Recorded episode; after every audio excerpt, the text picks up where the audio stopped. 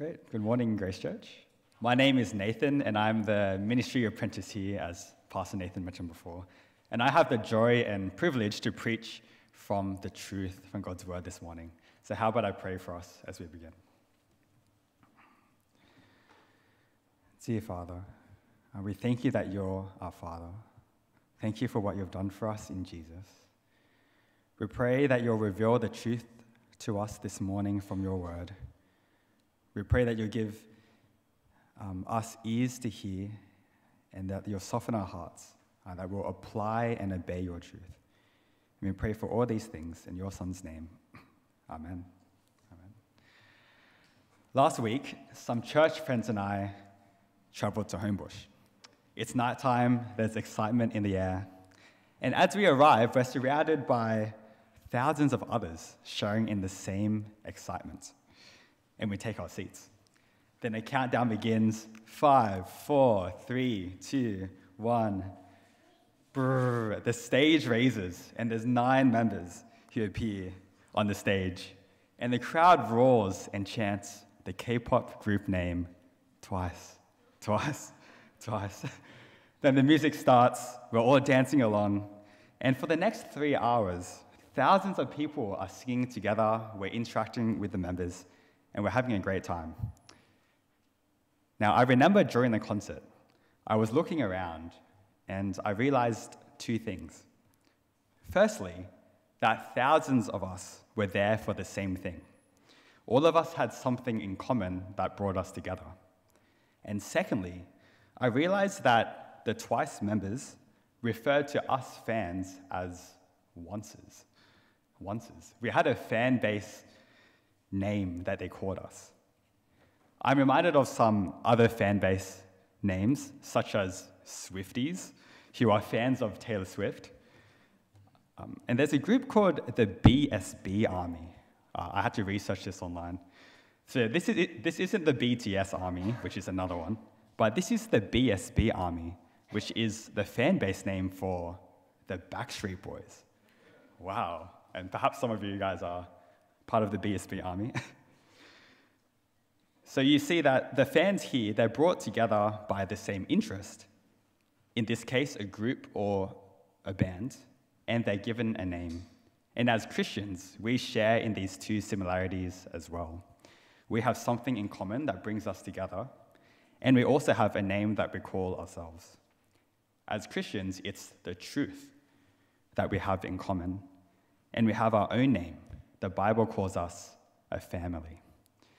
So today we're going to explore this and find out what makes us a family and what it looks like to live as family.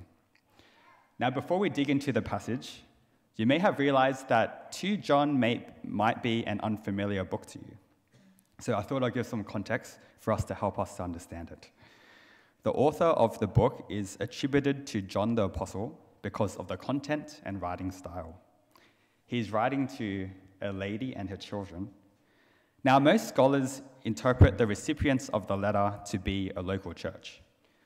John is using synonyms here because the church is being persecuted at the time, kind of like using code, hence calling the church a lady in this letter. So, most likely, John, an elder, was writing to a local church in the midst of persecution in the first century AD. Understanding this will help us to explore the importance of the letter to, to its original readers and to us today. So let's dig in. First, we'll see in verse 1 to 4 that we are family centered on the truth. We're up to point 1, we are family centered on the truth. Please read with me verse 1 to 4. The elder, to the lady chosen by God and to her children, whom I love in the truth and not I only, but also all who know the truth, because of the truth which lives in us and will be with us forever. Grace, mercy, and peace from God the Father and from Jesus Christ, the Father's Son, will be with us in love, in truth and love. It has given me great joy to find some of your children walking in the truth, just as the Father commanded us.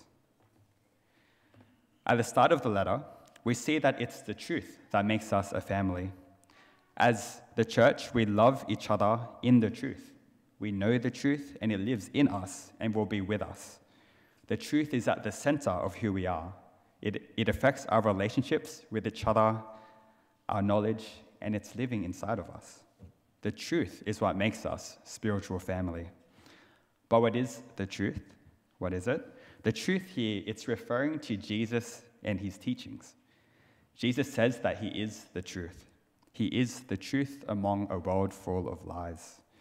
Jesus is the one who connects us as spiritual family. The truth also refers to what Jesus says and commands. The teachings of Christ in God's word is living and active in us. Our commonality is the truth. We are people of the truth.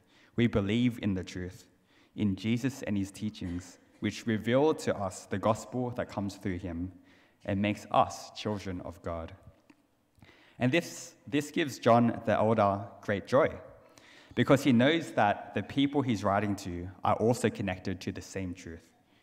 John's response to this is shown in verse 4, where it says, It has given me great joy to find some of your children walking in the truth, just as the Father commanded us. He expresses his joy that the children of God are obeying God's commands and walking in the truth. There's a great joy that comes from this relationship that John has with his church. The tone is warm. The feeling of the letter is like a nice hug or, being, or having a warm cup of tea in the winter. It's a wonderful encouragement from a spiritual leader of the church. John Chapman, an evangelist in Sydney, stayed single all of his life. He wrote a reflection on his singleness and what it was like. He said that being single is hard, especially when you grow up and your friends have children and it feels like you're missing out. But he said in those struggles, you experience the riches of being in God's family. He became a father and a grandfather to many, many children. Not his biological children, but at an even deeper level, his spiritual children. When his friends needed time off from their kids, they would ask him to help to care for them because he had so much time. And he did care for them, and he taught them the truth from God's word. At church, the children would see him as their father and grandfather, and that brought John Chapman so much joy. He spent time with them, cared for them, expressed their unity in the truth. He has many people in his spiritual family, and many became Christians and grew as Christians through him as he preached the truth. You see, the riches of being in the family of Christ is that we are centered on the truth, and this brings great joy. We see it in John Chapman's life. We see it in the letter of 2 John as the elder encourages his spiritual family. It's beautiful to witness. And what a great encouragement this is to us as a church, as Grace Church. God has blessed us with a church family that knows the truth. We have people here of all ages and all backgrounds. In spite of all these differences, our commonality is the truth. We are connected by the truth, the same Jesus and his word. Something that I love about being of an Asian background is how in Asian culture, you treat each other as family. For example, I can meet my Asian friend's dad and just call him uncle. How good is that? Especially if you don't remember their name, you can just be like, uncle, auntie. I'm sure you guys have used the same trick. You see, there's a high sense of family because we're Asians. However, as Christians, our commonality is different. It's not because of our culture or where we are born, but it's because we're all centered on the truth. We are all family. Our family goes beyond biology and cultural background. It's an ever deep spiritual relationship and bond that's founded upon the truth and centered on it of Jesus and his word. So, we've seen how we are family who are centered on the truth. But how do we live as family? Well, verse 4 to 6 tells us that we need to walk in truth and love. I'll read verse 4 and 6. It has given me great joy to find some of your children walking in the truth, just as the Father commanded us. And now, dear lady, I am not writing to you a new command, but one we have had from the beginning. I ask that we love one another. And this is love that we walk in obedience to his commands. As you have heard from the beginning, his command is that you walk in love. Let's unpack what it means to walk in truth and then what it means to walk in love and how both of them are connected to one another. Firstly, what does it mean to walk in truth? The word walk is an action word, it implies activity. As people who believe in the truth, we don't just have a head knowledge of the truth, but there's an active component. You have to walk it and show it. And the way that we show it is by obeying. We need to obey the truth. We need to obey Jesus and his word in all aspects of our lives. The truth should change the way you think and act. It gives you a new perspective on life through the lens of Jesus and his word. You understand why the things are the way they are in the world and what God is doing. Knowing and obeying the truth gives you Bible based priorities and then leads you to act upon it. Just knowing the truth, it leads, it sets us on the right direction. But without actually walking, you won't get anywhere. It's like typing in directions into a GPS or in Google Maps. You press start, but you don't actually drive. Um, if you don't drive, you're not going to get anywhere. So we need to make sure that we put our, put our foot on the pedal. We need to obey the truth. And that's what it means to walk in the truth. One of the things that happens when you walk in the truth is that you love others who also walk in the truth. John refers to this as walking in love.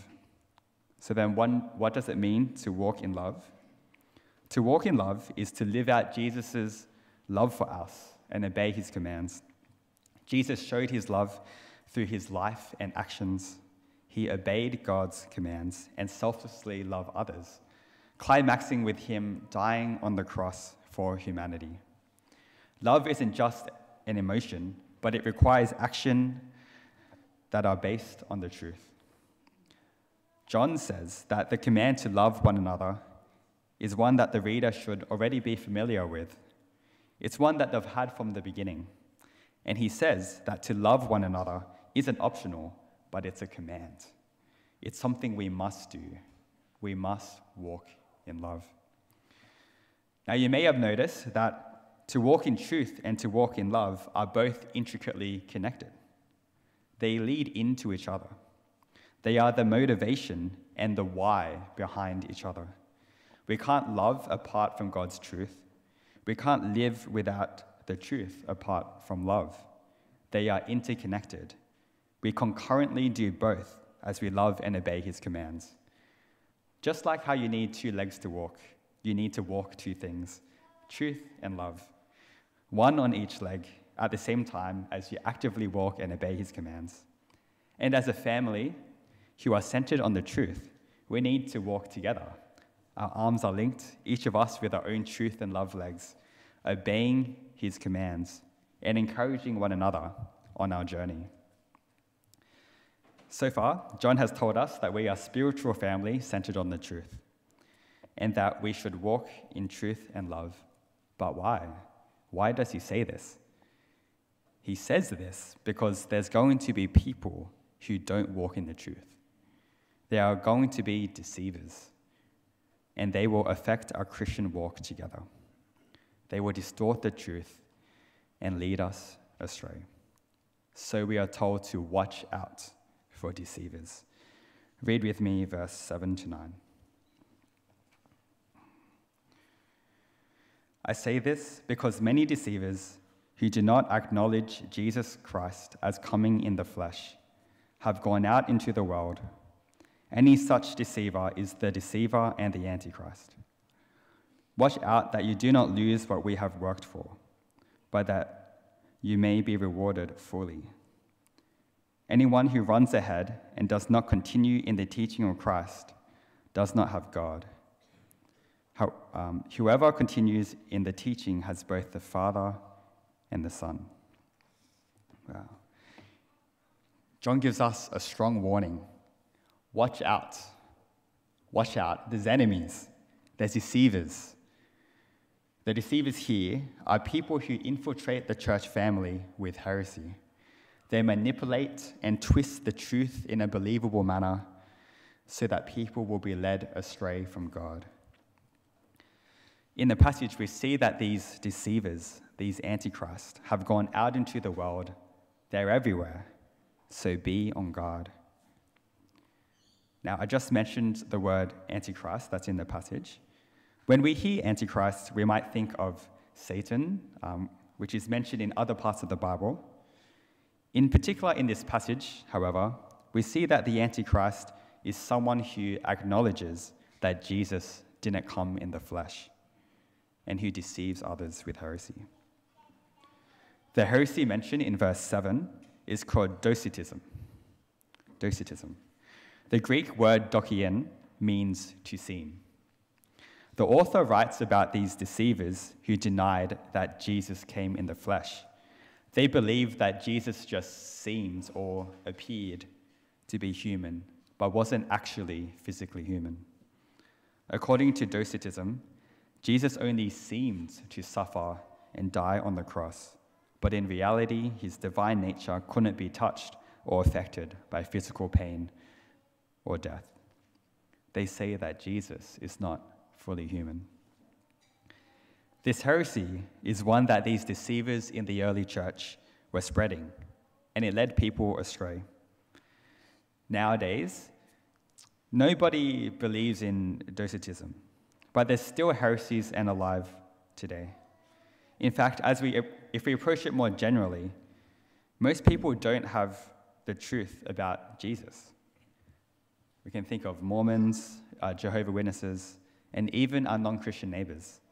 Heresy in general is wrong beliefs about the truth, about Jesus. And we see this all around us. So we need to be wary and on guard. Most of the time, heresy sounds like the truth. It can be 99% truth and even use words from the Bible like grace and love.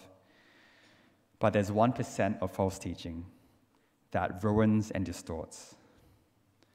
One of my teachers from high school, he made this point by baking us cookies. Um, it smelled good, and, he, and we wanted to eat it as a class. But then he told us that he put in a little bit of dog poop into the mix. It was gross. You see, the cookies were deceiving. They looked and smelled good. 99% of that cookie was delicious chocolate goodness but 1% was foul dog poop, and it ruined it. Now, it can be tempting to believe in the deception. And you may be asking, but Nathan, if it seems so easy to fall for it, how can we make sure that we believe in 100% the truth? And how can we stop deceivers and their heresy from infiltrating our church family? We see the answer in verse 10 to 11. I'll read it for us from verse 10 If anyone comes to you and does not bring this teaching, do not take them into your house or welcome them. Anyone who welcomes them shares in their wicked work. To help us to understand this command, we need to know what it meant in the original context of the passage. Back in John's time, false teachers were exploiting Christian hospitality as they traveled spreading the heresy. In Jewish culture back then, it was expected that they would open up their home to a traveling rabbi or philosopher. It was considered an honor to house these people with some sort of status. When these teachers come in, the hosts aren't just giving them a room to sleep in, but they are sponsoring and supporting them and what they teach. They condone and affirm their teaching. The danger here is that innocent or naive Christians might welcome them in without knowing that they are deceivers who teach heresy. This is why John tells them to not take them into their house or welcome them, because anyone who does so sponsors them and supports them in their wicked work. So John commands them to close the door to these deceivers and shut them out. He gives drastic instruction in order to guard the church family Similar exploitation happens today. So we need to heed John's command to shut them out. These deceivers, they're like a leech on our skin. We need to cut it off as soon as we can and make sure it doesn't get close to us. We should have nothing to do with them. We're not to give them a foothold to deceive, to not give them a chance to, to slither through the door and support them in their wicked work. John is serious. So, what, what does this mean for us? It means that we need to think about who we sponsor and support in their teaching and ministry. A modern equivalent of the ancient culture of hospitality is giving financial support by directly giving them money or even indirectly through purchasing their music, their music and books. We need to consider who receives our financial support. Who uh, would you give money towards this person's ministry, knowing who they are and what they teach? This is something worth considering for you and your family. Now, in regards to allowing people into our home and church, we need to be discerning. This passage doesn't mean that we don't allow all non Christians into our home or church. The Bible tells us that as believers, we need to show hospitality but it also teaches us that we need to be discerning as we do it. Showing love and protecting the truth must be balanced. We need to show hospitality to those who are genuinely seeking the truth or open to understanding it. We need to help the lost find Jesus and be witnesses of Christ to them. However, when those come to infiltrate and deceive, we must protect the truth by keeping them out. What this means is that we need to recognize and discern between those who genuinely seek the truth and those who are deceivers. We need to watch out for those who have the intention to unravel and destroy our spiritual family. It's those deceivers we need to cut off. Here are a couple of steps that we could use to help to keep these deceivers and the heresy away. Firstly, we need to know the truth. In order to combat them, we need to have a strong understanding of biblical truth. The truth must be our foundation and center. We need to consistently study Scripture and know our biblical backing for our beliefs. Secondly, we need to recognize and discern the potential deceiver and heresy. As we know the truth and center on it, it enables us to discern who is teaching God's word accurately and who is distorting it. We can discern potential deceivers by asking what they believe in, discerning their actions, and trying to work out their intention behind joining us. If you notice that there's something a bit off, talk to another mature Christian about your concerns, perhaps your grace group leader or one of our pastors, to see what they think so that you guys can work together to discern and guard our family. We also need to discern the media that we consume and readings from outside the church or even maybe inside our churches. Not everything that claims to be Christian is in line with biblical truth. In fact, even JWs and Mormons would tick the Christian box in the census. And their websites may look very attractive and engaging and look Christian, but we can't let that fool us. We need to discern the content and we need to find out what they are adding and or subtracting from the truth. As people living in the 21st century, we can invite deceivers and heresy into our lives via technology. Someone forwards a video on WhatsApp or sends you a link to some Bible study course to find the true and real meaning of the Bible you see, deceivers and heresy can now be so easily accessed, and we tend to absorb the content in the privacy of our homes and devices without discerning them or discussing it with anyone. We need to be careful of this. We need to put up our safeguards in our minds and our hearts. We need to watch out and be on guard as a family. The third step is to help deceivers uh, to keep to help keep deceivers and heresy away is that we need to be willing and ready to stand up for what we believe in. It will be uncomfortable, and there's a cost to us. We need to be ready to defend the faith. The truth is worth fighting for. And lastly, we need to pray. We need to pray for wisdom and discernment, and for the Holy Spirit to guide us in all truth. So, how about as we close this morning, I, we do this together as family. So, please join me as I lead us in prayer about these things and what we've covered and considered today. Let's pray. Dear Father, thank you that we are family centered on the truth. Thank you for Jesus and what he's done for us. Lord, help us to obey the truth. Help us to love one another. Help us to stand firm together as a spiritual family and fend off those who distort the truth. Help us to walk in truth and love. Father, we pray for wisdom and discernment and for the Holy Spirit to guide us in all truth. We pray for these things in your Son's name. Amen.